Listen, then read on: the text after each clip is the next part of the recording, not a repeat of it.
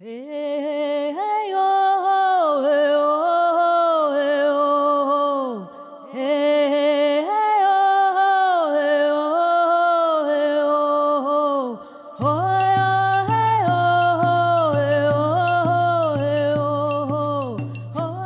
and welcome to Live with the Seasons. This is the summer episode and I'm your host, Valerie Segrist. And I am Elise Crone. And it is the busy time. It's warm outside. People are moving around. Everything's in full-on glory here in the Pacific Northwest. And I know that this is Elise's happy time. Elise, tell me what you think about this season. I have been waiting for summertime, and we have finally landed. Uh, solstice is right around the corner for us right now, and it's warm. The berries are ripe and ready to be picked, and we are so excited to be sharing this time with you and coming together today in a special way.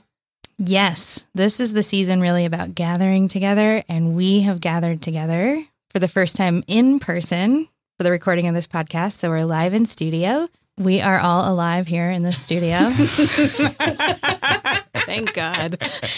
And we have and we have the most special guest with us today, Doctor Gary Ferguson. Gary, do you want to introduce yourself? Sure. Thanks, Val. Um, so I'm Gary Ferguson. I'm a naturopathic physician, and I currently work at Washington State University at a research institute focused on Indigenous health called IREACH. It's a long name. It's the Institute for Research and Education to Advance Community Health, where I serve as a research associate professor and the director of outreach and engagement for our institute, working in our Indigenous communities. Thank you for joining us today. I'm excited to talk to you about this season. And every time I hear you speak, I, here's the thing about this podcast, which is really exciting for me. And I know, Elise, we talked about this as well. Um, we get to share like the inner conversations that we have with our colleagues and comrades, and you're so at the center of that. And to be able to bring our, our listeners into these conversations is so special.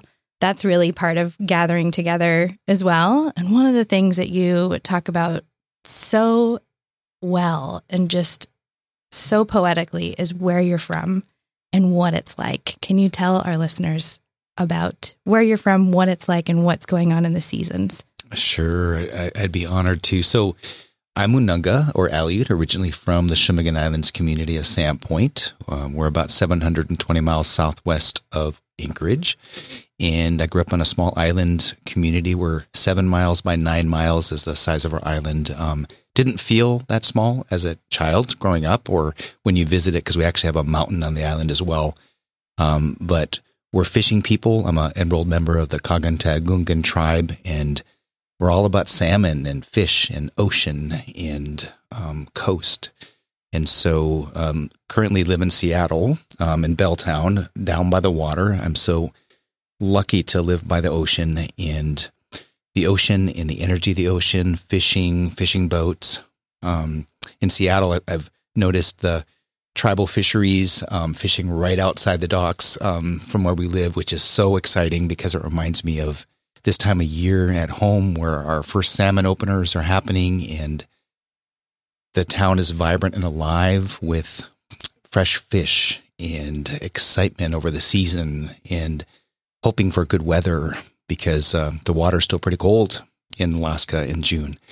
And so we celebrate the the beginning of the salmon season and the harvesting of the salmon, which brings um, sustenance to our homes with the, the fresh fish, as well as, um, you know, a, a cash crop for us, because that's our that's our way of living in the Aleutian region.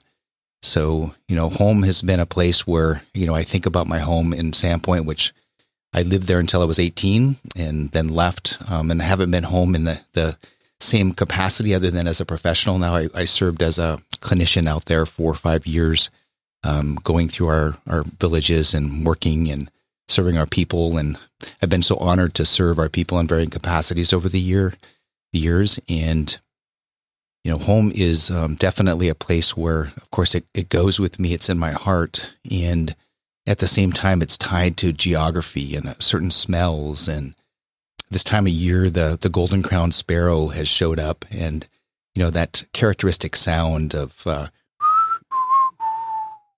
that that sound that you hear that reminds you of the season. And with it comes smells, and the tundra is alive and fresh, and that smell of, of tundra and the berries ripening um, bring back so many memories for me as a kid growing up and picking berries. And of course, we know berries are are coming um, into their, their fruit stage very early compared to what it used to be. Um, but this time in the Alaska, in, in the Aleutian region, it's just a very vibrant and green time. Um, lots of smells and um, the ocean. Um, it's just, uh, as I think about it right now, I'm I'm back home right now. Gary, I know you've talked a lot about salmon berries, one of our favorite berries in this season. Do you have anything to share? Totally. I love salmon berries. And of course, our island community, we we um, we boast of some of the largest salmon berries in the world, I think. Um, they're huge. Um, I have aunts that show them off. We, we freeze them Um, by the berry on uh, cookie trays so that we can preserve them in their full um, beauty. Um, but we've got all the varieties and colors of salmon berries that grow on the island, and it's a big deal. We have salmon berry bushes all over the place. Um, so when it comes to harvesting, it's it's a big deal, and everybody talks about how how, how many salmon berries they got and where they got them, because there's there's so much, there's plenty for everybody. And I can't say that about certain places here in the, the larger urban settings. You have to be really careful and harvest very respectfully, as we do there too. But there's, there's, there's a bounty of salmon berries on the island, and we're known for our salmon berries, um, which we know salmon berries, incredibly delicious. Um, when I could um, eat milk, um, we would have it with milk and a little bit of sugar as kids. Um, and of course, we know that um, salmon berries by themselves are just amazing, um, however you make them. Mm. And thinking about when we're harvesting different berries, I know you've talked about the changes in Alaska over the last several years. Will you share a little bit about that? Sure. So, you know, some of the elders that I've I've talked with, that I've been in this space around food and food sovereignty and our traditional plants and food as medicine for quite some time. And as a lifelong learner, um, you know, I, I love to listen to what the elders say about how things used to be and how they are now, because it helps us understand the changes that have taken place over the years, including now we know climate change is a big deal. And my grandfather, Um, Emil Gunderson, spoke about um, when he was young, he used to be able to row between the islands, and the storms weren't as vigorous or as often with these vigorous winds. And now, you know, you wouldn't think about doing that, because you never know, the wind can pick up any any day and be blowing fifty or sixty or seventy knots before too long, right? So you have to be extra careful now in navigating the, the waterways, as well as the barriers are showing up um, sometimes months earlier than they used to be. An elder that we interviewed in Southeast Alaska spoke about how the berries, when he was a kid, and he was in his eighties when we inter- interviewed him several years ago, he shared that when he was a kid, the berries were two months later than they are now.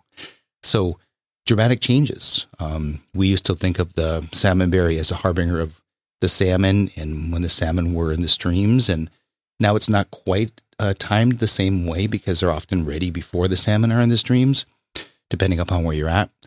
Um, but there's also a silver lining with the change. And this is where I always like to frame things positive, if there's a possible way to do so. And um, one of my teachers, um, the beloved Doctor Rhea Blumenstein, um, a Yupik tribal doctor, healer, um, told me and has shared many things with me over the years. But one of the things she shared was that, you know, the berries and, and the plants and the animals too, the fish, as you partake in, the, in these incredible nutrient-dense foods, they also help us adapt to the environment.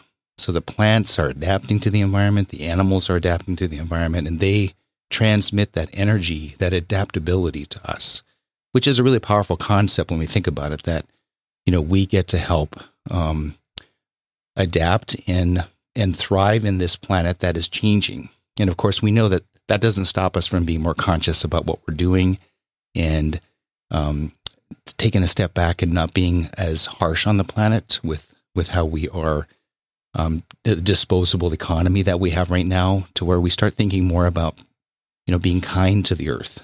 But at the same time, the earth itself, the plants, the animals are helping us understand that by being a part of them and by harvesting them and respectfully um, honoring them with the energy that they bring our bodies and our spirits and our minds, um, that helps us adapt to our environment and this change that's taking place all around us. Yeah, you're reminding me of the point that, you know, gathering together is about humans coming together. This is, you know, the season where canoe journey is happening in the Northwest, and we're out making memories on the land, harvesting our berries, um, really taking notice of things like salmon berries coming, you know, into season. And also the that relationship with plants, that we're not just gathering with humans, that we're also gathering collectively with plants. And that's really what we hoped, you know, to get to with this podcast, is to help remind people that when we live really deeply connected to the seasons, that we can become more attuned to what's going on around us and build that confidence in that, you know, n- natural apothecary that's right outside our door. What are some things that we can do to adapt to what we're facing, the challenges that we're facing? I mean, I lo- I love that, you know, Rita uh, is reminding us that plants adapt and we can too, right? Exactly. And, you know, I want to give a shout out to another elder that um, has been influential in my life that now is also in the spirit world and, and an ancestor, um, the elder Howard Luke, who is Athabaskan, and And I got to spend uh, an amazing week with him and a, and a group of folks at his camp near Fairbanks. And he shared about how, as we partake in the environment, the plants especially, um, but the animals as well, that um, we have this commensal relationship with the environment. And if we don't partake in that, if we don't participate in that, then they'll go away, is what he said. And I think it's a really powerful way of looking at how we are stewards. We are connected to our environment. And by participating, being out in it, we help it thrive. And we get to thrive too by being in that environment. Um, forest bathing, you know, and these concepts now that, of course, become, you know, quite, you know, we give it a bougie name, right? But as far as all of a sudden, it's like forest bathing, going for a walk in nature, you know, in, in a park, it's like that actually reduces blood pressure and is healing. It's an anti-inflammatory, just being in that environment. And we know that berries are incredibly anti-inflammatory. I was just at a gathering um, with a tribal nation in the Phoenix area, the, the Pima-Maricopa Indian community, and was with some neuropathologists, and we were talking about um, Alzheimer's and related dementia. And, you know, it's scary to look at, like, for example, long COVID and the inflammatory response in our bodies and the effect on our brains. And some of the preliminary data is shocking when we think of what we might be facing for those of us who have long COVID and the, the implications on your brain and your cardiovascular health. And one of the comments that was made by one of the neuropathologists really struck me was, you know, inflammation drives the damage to the brain and to the cardiovascular system. And without that inflammation, we wouldn't be seeing these changes in our brains.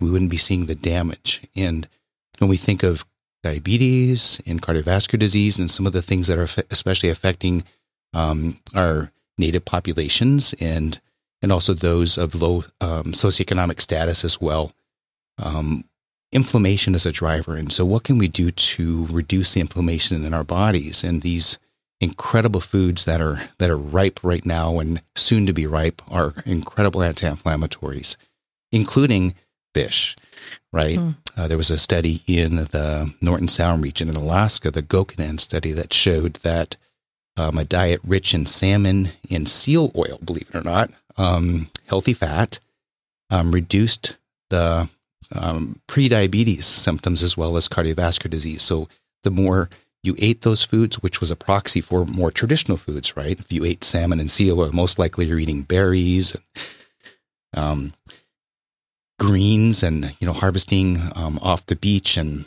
the seaweeds as well.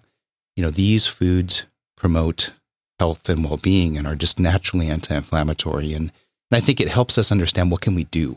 There's so much fear out there about Alzheimer's and related dementia, those of us who have it in our families. And rather than be afraid, do something, you know, participate, get out in nature, connect with our plants and our foods that come from this incredible environment. And with that is also this call to say, protect the environment, right? You know, be respectful take care of the environment. You know, these are traditional values that, you know, will perpetuate the the opportunity for our future generations to have these incredible medicines and foods. I think it is really important to drive home the point that being outside, taking care of the environment is part of the good nutrition. It's part of the medicine. We don't have like a, a vitamin that's defined in, you know, nutrition science yet. That is the gift of gathering together, the gift of being outside, the gift of really deeply respecting the environment and answering a call to action, you know, and I, and I think part of it for us is the call to action is to address the inflammatory conditions that we're in, like on the cellular level inside of our body, but also globally and communally. And I really value what you shared about that because it so succinctly points to how we're connected to nature and how we rely on these foods for good health. We rely on plants for good health. We rely on clean drinking water mm. for good health. And Elise, do you want to talk about how important it is to drink water, especially with plants inside of it? Yeah, summer is a great season to talk about beverages. And Val, we did the Native Infusion Rethink Your Drink uh, toolkit many years ago and went down the rabbit hole around just how powerful changing what you drink can impact your health. And Gary, I've heard you talk about this a lot as a naturopath and in your work with Indigenous health and wellness. And uh, and so I think about this in summertime. We need to hydrate. It's hot. Um, and what are the things that we can drink? Water, of course, being the most important thing. We are made of water. And then simple things you can do like some mint or lemon balm or squeezing some berries into your water and making flavored waters, which are really popular. And a lot of them that are on the market have sugar in them and other hidden ingredients. And this is a great time for smoothies, which I know you're really passionate about, Val, and that um, you don't have to add juice, which is really sugary. Actually, orange juice has a ton of sugar in it, or apple juice, but just to put the berries and some yogurt and some really amazing water and cinnamon, which is going to help balance your blood sugar. Yeah, berries are one of those first foods of North America, you know, of our entire continent, that they grow everywhere. Raspberries, blueberries, they're from here and are prolific and we can grow them really easily. Right, Gary? Just mm-hmm. right out on your patio um, in downtown Seattle, you can grow berries pretty easily. Um, what are some other medicine, medicinal qualities of berries? Well, I, I think about um, the microbiome and its role in our overall health and well-being as well, which is now this incredible, expansive industry, right? There's lots of probiotics for this and probiotics for that, and berries are a natural probiotic, as well as they help to feed the, the natural gut microflora. And when we think of brain health and overall well-being, so much is connected to our, our guts. Um Around ninety-five percent or so of our serotonin is created in our gut. You know, people think of serotonin with your brain, and of course it does affect your brain, right? It affects your brain health and your ability to think right and to, to have a healthy worldview. And, you know, by, by eating these natural foods that are rich in probiotics and um, helping the gut microflora thrive, they help our brains be healthy and help our perspectives, as well as overall risk factors for diabetes and cardiovascular disease and Alzheimer's and related dementia. All of those are affected by this this this healthy gut, right? And so berries are amazing for a healthy gut. And and of course, they taste great. And as Elise was saying, you know, put them in your water, um, put them on your salads, put them in your oatmeal for breakfast in the morning. Um, berries go well with pretty much every meal of the day, including um, your nighttime snack. If you're going to have something before going to bed, berries much better than cereal or whatever else, whatever com- other comfort food we have. Um, berries, much better.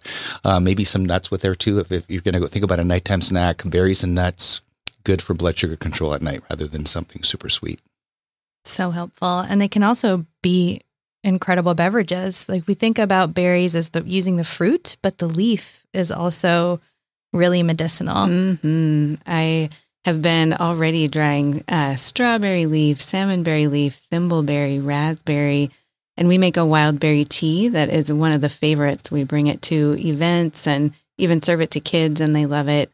And you can add a little bit of hibiscus, which is really high in vitamin C and is cooling, and also turns the tea this beautiful huckleberry red color. So, so many of the berries are, you can just dry the leaf. Huckleberry lowers blood sugar, and it um, strengthens our eyesight and our whole cardiovascular system.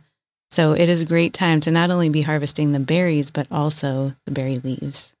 So Elise, you're talking about this um, beverage curriculum, and it's reminding me of the first time that we met Gary. And you know when you have these moments where somebody says something and you're like, you're going to be my best friend forever?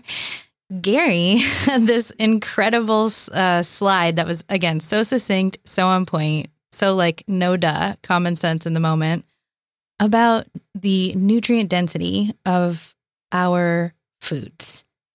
And do you know what slide I'm talking about, Gary? Yeah, totally, totally. Okay, yeah, so it was a slide I actually borrowed from our, our Canadian Inuit um, population. And of course, in Canada, our traditional foods are called country foods.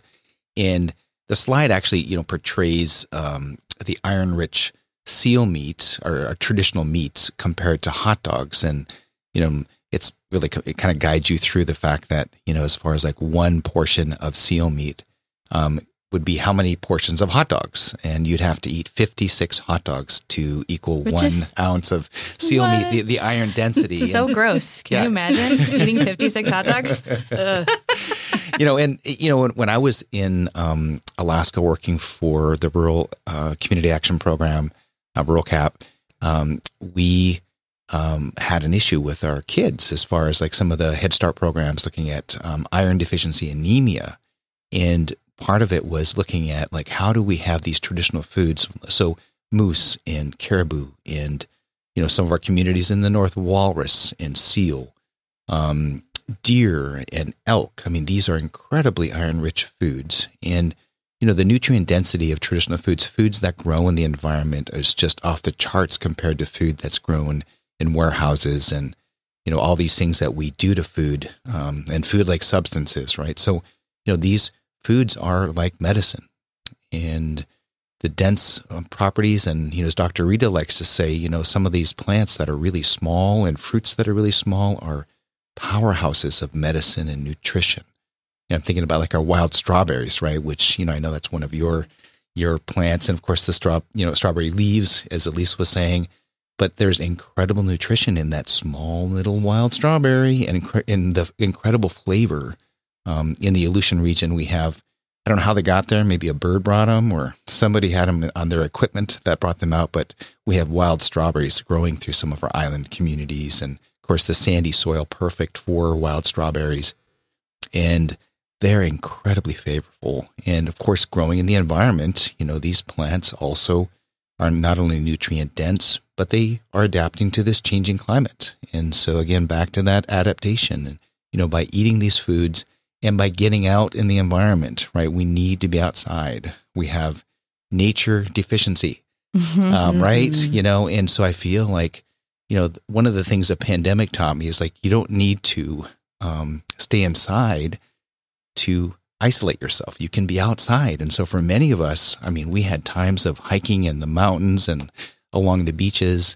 Of course, we were isolating, so we weren't around people, but we were outside. And so for many of us, our nature um, um, connection grew stronger. For me, I know it did. I just, I had a lot more time to get outside. And I took Zoom meetings with me on my iPhone outside. And so I'm like, you know, I'm bringing you with me here. We're being outside, and, and just being in nature is medicine, um, beyond collecting plants or hunting or fishing or growing things. You know, nature itself is medicine. And I think, as one of my teachers taught me, sometimes we think we have to do something to get a result. And what she taught me was just being present, letting the sound of the ocean or the sound of the river or the sound of the wind and the leaves and the trees, that is medicine. And it's powerful medicine, way, way more powerful than we realize. Such a beautiful teaching for summer, just being in the moment, in the power of now, with that wild strawberry, taking it in fully. Mm.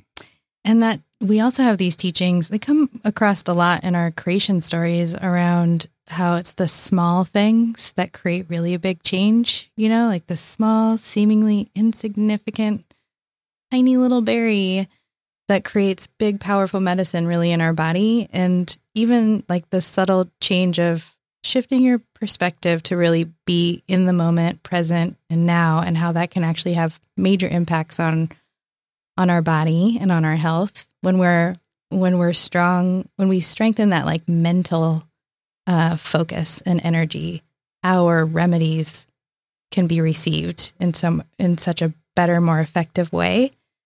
Um, like we're we're always saying, you know, thank the water before you drink it, uh, or think about like ask the plant for the healing before you put that salve on, and then it's way more effective. Have you come across any research like that?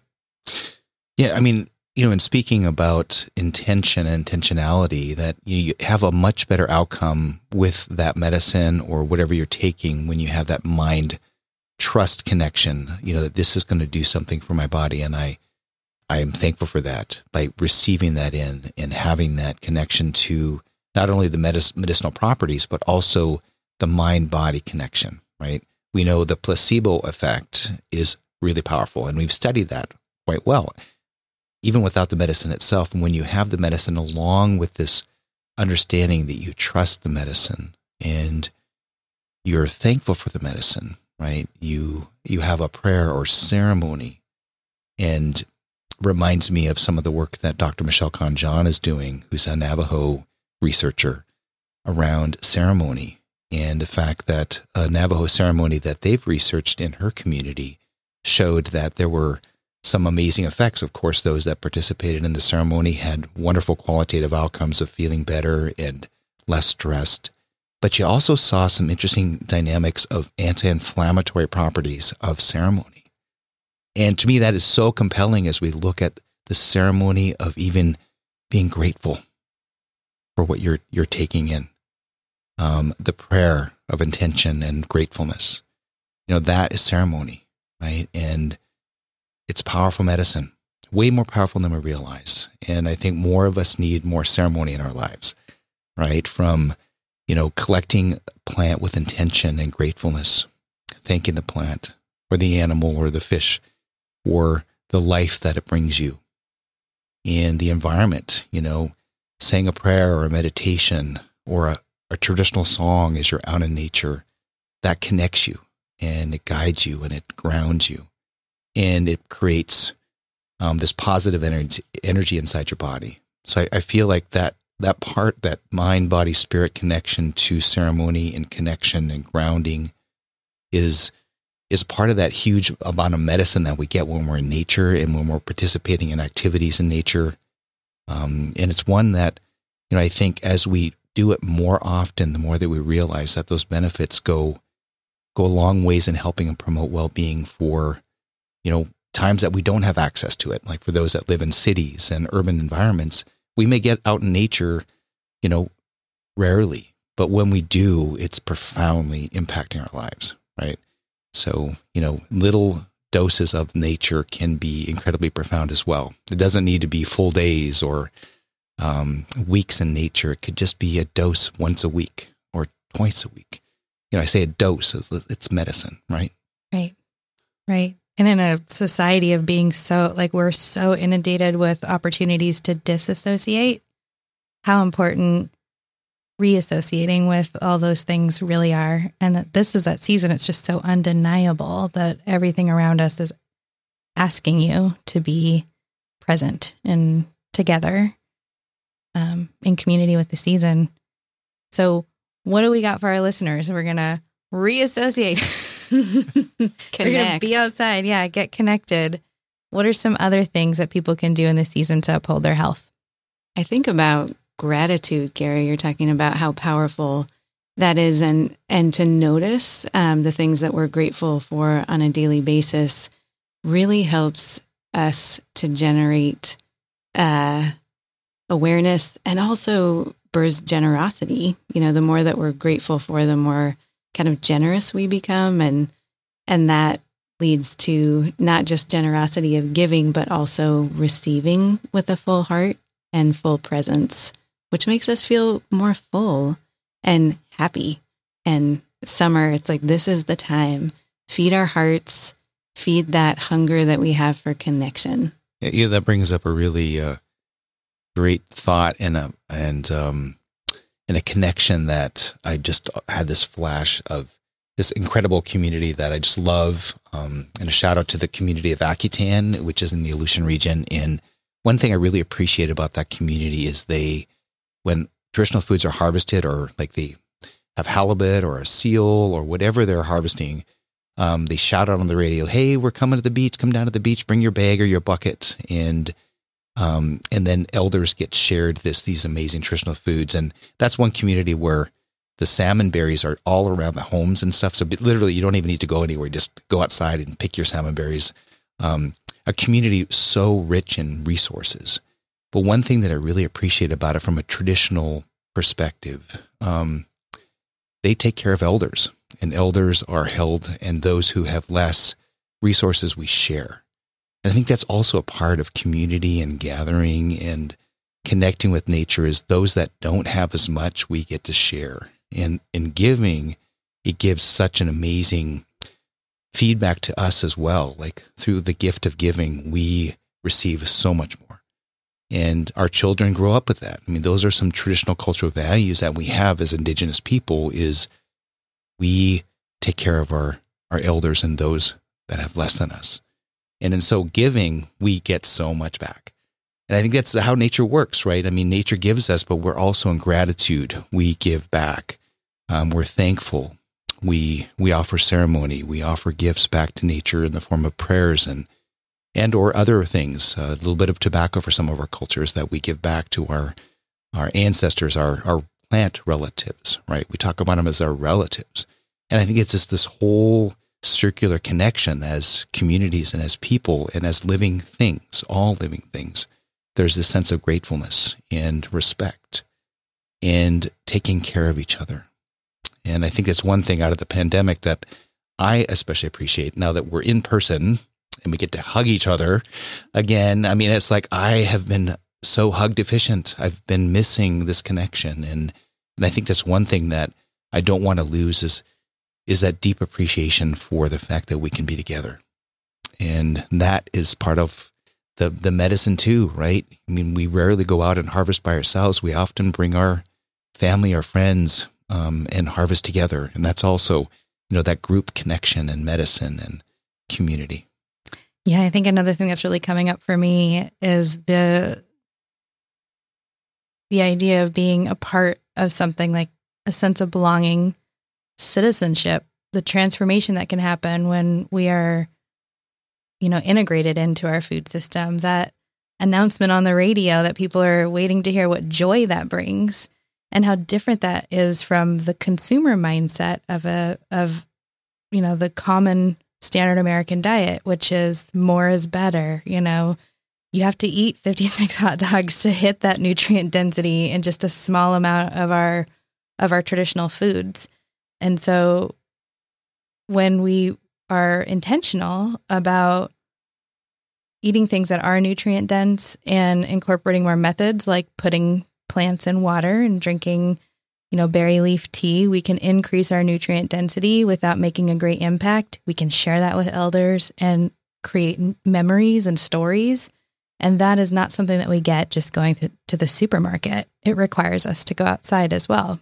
And and one of the things that I really especially appreciated as I visited your tribal nation, the Muckleshoot people, I was really impressed with um, the the nettle tea that is offered to the elders um, at the senior center there, and you know the elders enjoying this connection, and you know that's thanks to the foresight of of you and those that have led that way. Of you know we take care of our elders, we connect them to the environment, and maybe they're not able to get out as much as they used to. We get to bring it in, as well as it's so nutritionally dense. Of course, you know, nettle come up in our spring primarily, but we can dry them. And I know that's been a, a big medicine of yours in the Muckleshoot um, that I just was, I was just impressed by. And of course, all the elders drinking that and, and having that as something that's a part of the nutrition. And again, you know, back to the water, Right.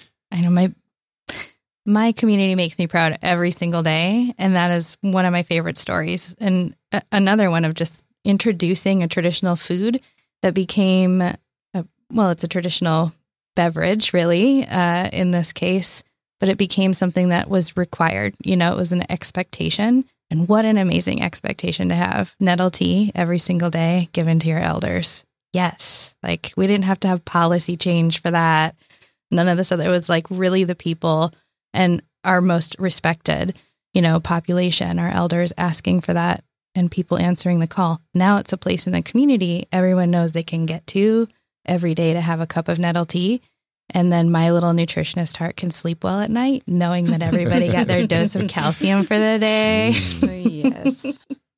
Gary, thank you for joining us. As our listeners might have noticed, this is a different, um, you know, lay of the land than we usually have. It's usually a an interview, but we really wanted to invite in the idea of gathering together and keep you with us because you're so full of wisdom. And I'm wondering, on that note, do you have any final words or anything you'd like to share with them?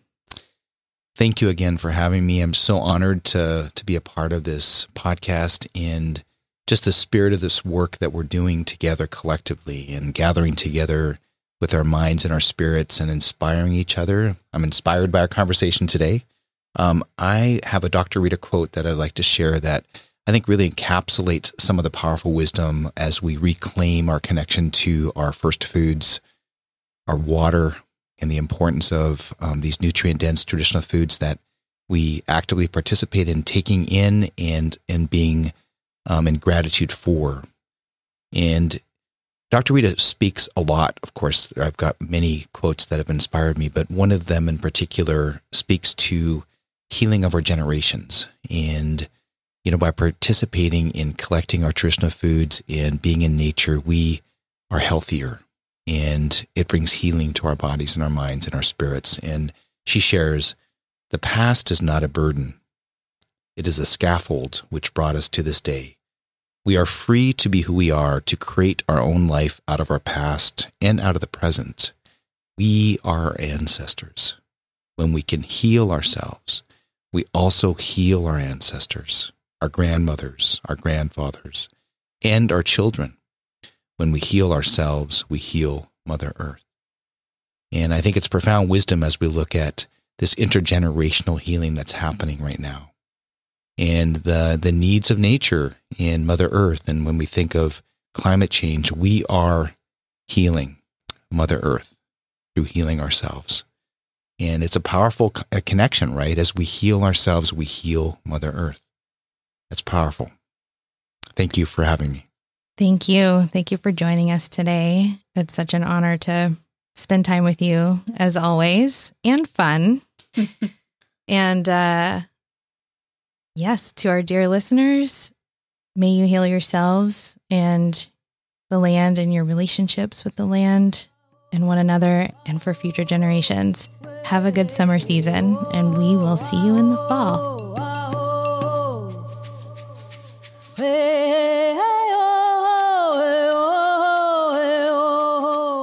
Live with the Seasons is hosted by me, Valerie Segrist, and Elise Crone. This podcast is in collaboration with the Urban Indian Health Institute, Feed Seven Generations, and Tahoma Peak Solutions. It is edited and produced by Savannah Romero and Ishkwajay Shane Maksabi. Our theme song is River Spirit by Shinoa Igawa. Thank you for listening.